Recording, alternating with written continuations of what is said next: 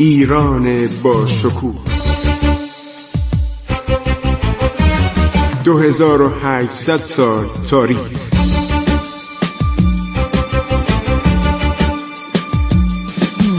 عبور از تاریخ.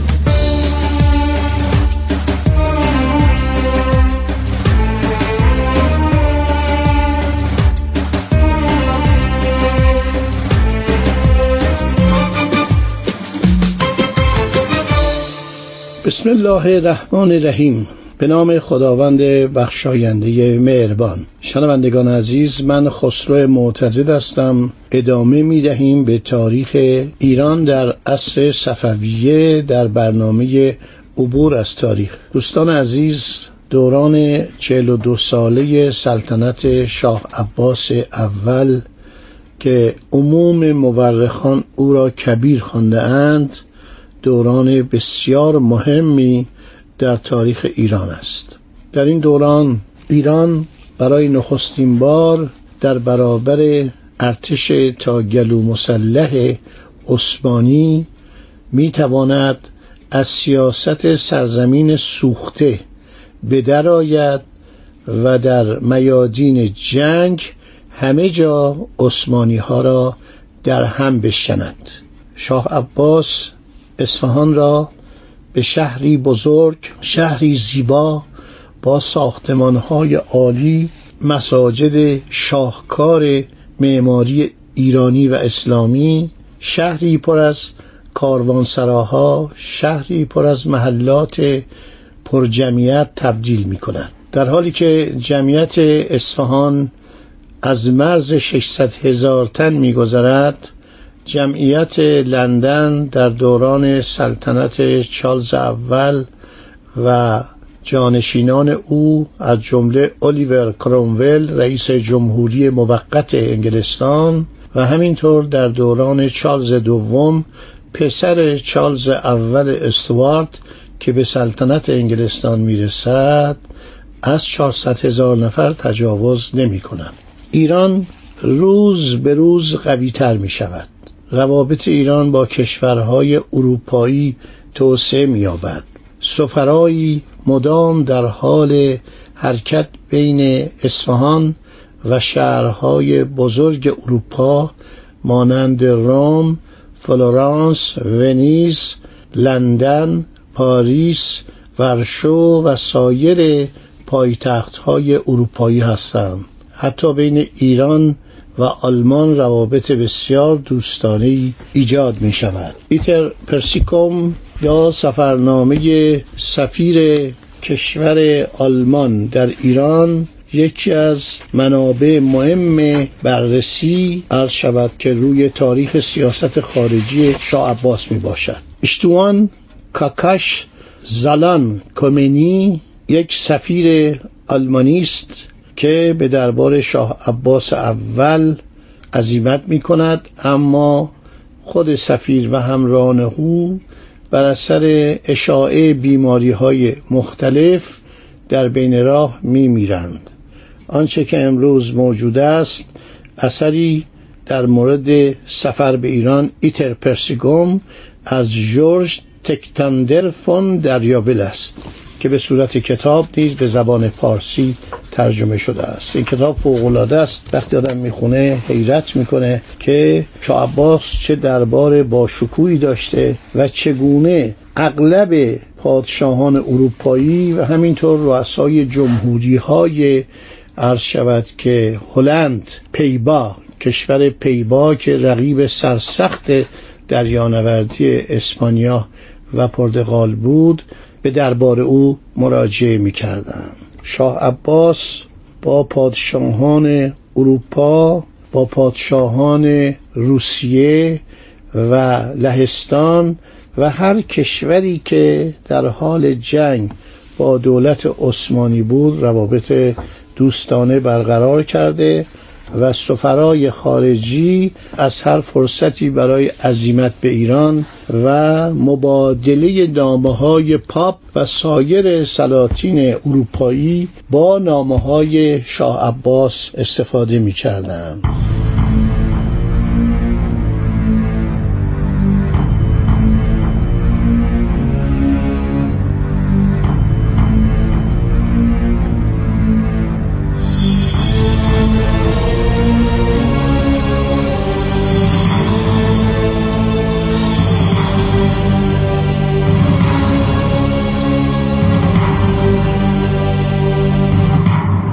در طول دوران سلطنت شاه عباس اول ایران موفق میشه. تمام مستعمراتی که عثمانی ها به عنوان سنجق های دولت عثمانی در قفقاز و در آذربایجان و در قسمت های غربی ایران به دست آورده بودند آنها رو بازپس بگیره.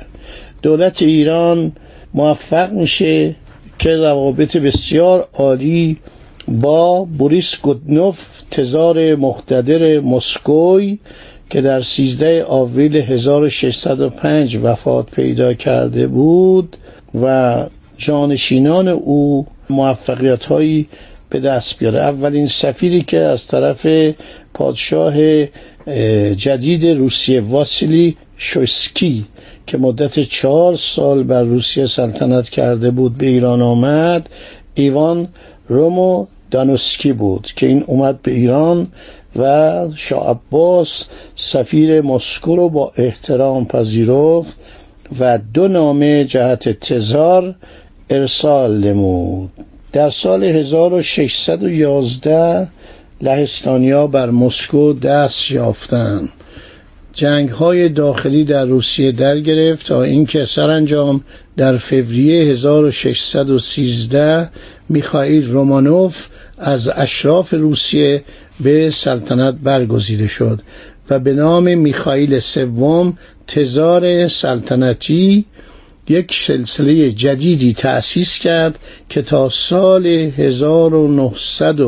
1917 این سلسله به فرمان روایی خودش ادامه داد و ما می‌دانیم که در طول قرون 17 و 18 و 19 و 20 ما با دولت رومانوف سر و کار داشتیم و گرجستان عرض شود که به وسیله ارتش ایران تصرف شده بود.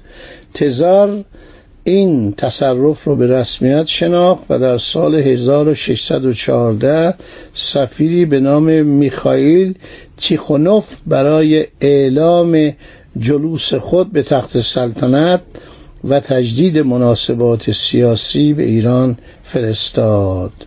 دوران سلطنت شاه عباس از زمانی که برای پس گرفتن ایالات متصرفه ایران سرزمین های اشغال شده ایران از دولت عثمانی قیام کرد و اون قرارداد ننگینی که در بد و سلطنت به ناچار امضا کرده بود آن را زیر پا گذاشت.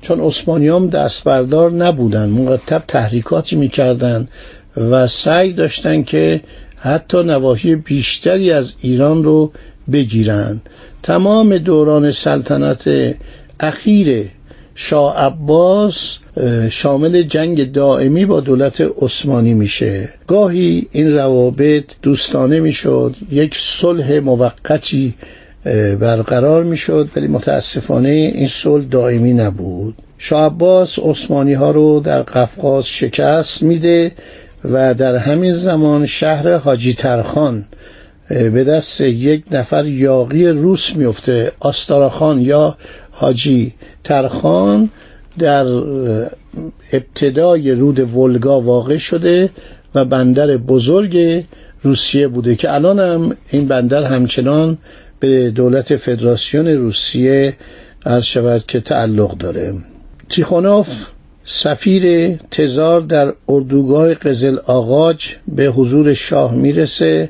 شاه سفیر روسیه رو با مهربانی میپذیره و به وی می‌گوید به برادر معظم من تزار روسیه بگو که اگر پول و قشون لازم دارد حاضرم به او بدهم. اگر ضرورتی پیش آید من هم بی مزایقه از او کمک خواهم خواست. تیخونوف پس از چند ماه اقامت در ایران به اتفاق فولاد بیک که به سفارت در دربار روسیه تعیین شده بود عازم کشورش شد. رفتار تیخونوف زیاد مورد پسند ایرانی ها واقع نشد.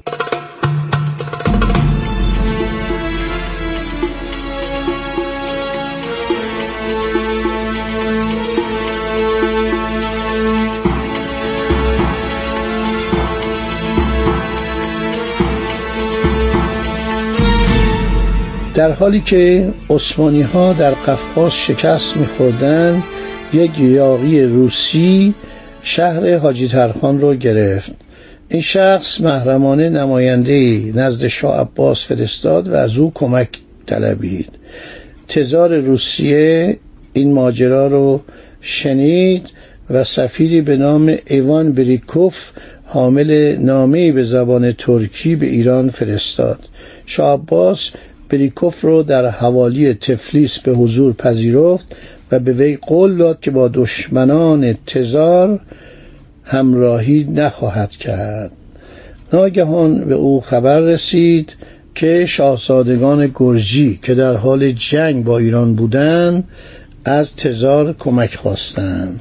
شاه عباس دستور قطع رابطه دو کشور رو داد اما تزار روسیه در نوامبر 1618 پرنس میخائیل ورونیتسکی رو به دربار ایران فرستاد و به شاه ایران اطمینان داد که هرگز علیه منافع شاه ایران اقدام نخواهد کرد و به شاهزادگان یاغی گرجستان کمکی نخواهد نمود. روسیه در جنگ با لهستان خسارات زیادی دیده بود. از دولت ایران تقاضای کمک مالی به مبلغ 400 هزار منات می‌کنه و حاضر میشه در مقابل شهر حاجی ترخان رو به عنوان وسیقه به ایران واگذار می‌کنه. شاه در ملاقات با سفیر روسیه در باب گرجستان اظهار تمایل کرد که ایران و روسیه همسایه دیوار به دیوار هستند و بین آنان کشور سالسی که همواره موجب مزاحمت و گفتگو خواهد شد نباید حائل باشد. در مورد قرضم ما نمی‌دانیم که واقعا مبلغی را که روسها به عنوان وام خواسته بودند شاه عباس به اونها داده یا اینکه مخالفت کرده یا نتوانسته بده. ولی اتباع روسیه در ایران اجازه تجارت پیدا کرده بودند تا پایان سلطنت شاه عباس روابط ایران و روسیه بسیار عالی بوده. خب دوستان در اینجا برنامه ما به پایان می‌رسه. این قسمت انشالله در برنامه بعدی با شما خواهیم بود. خدا نگهدار شما. خسرو معتزد با شما بود. در برنامه عبور از تاریخ. وطنم ای شکوه پا بر در دل التحاب دوران ها کشور روزهای دشوار زخمی سربلند بحران ها ایستادی به جنگ رو در رو خنجر از پشت می‌زند دشمن. گویی از ما و در نهان بر ما. وطنم پشت حیله را بشکن. وطنم ای شکوه پا بر جان.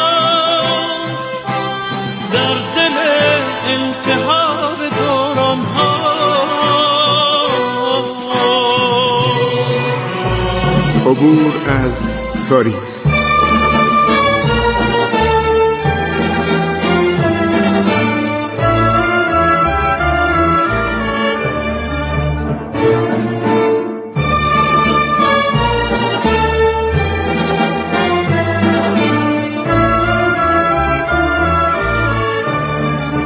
ایران با شکوه. 2800 سال تاریخ. سرگذشت ایران ما به روایت خسرو معتزد.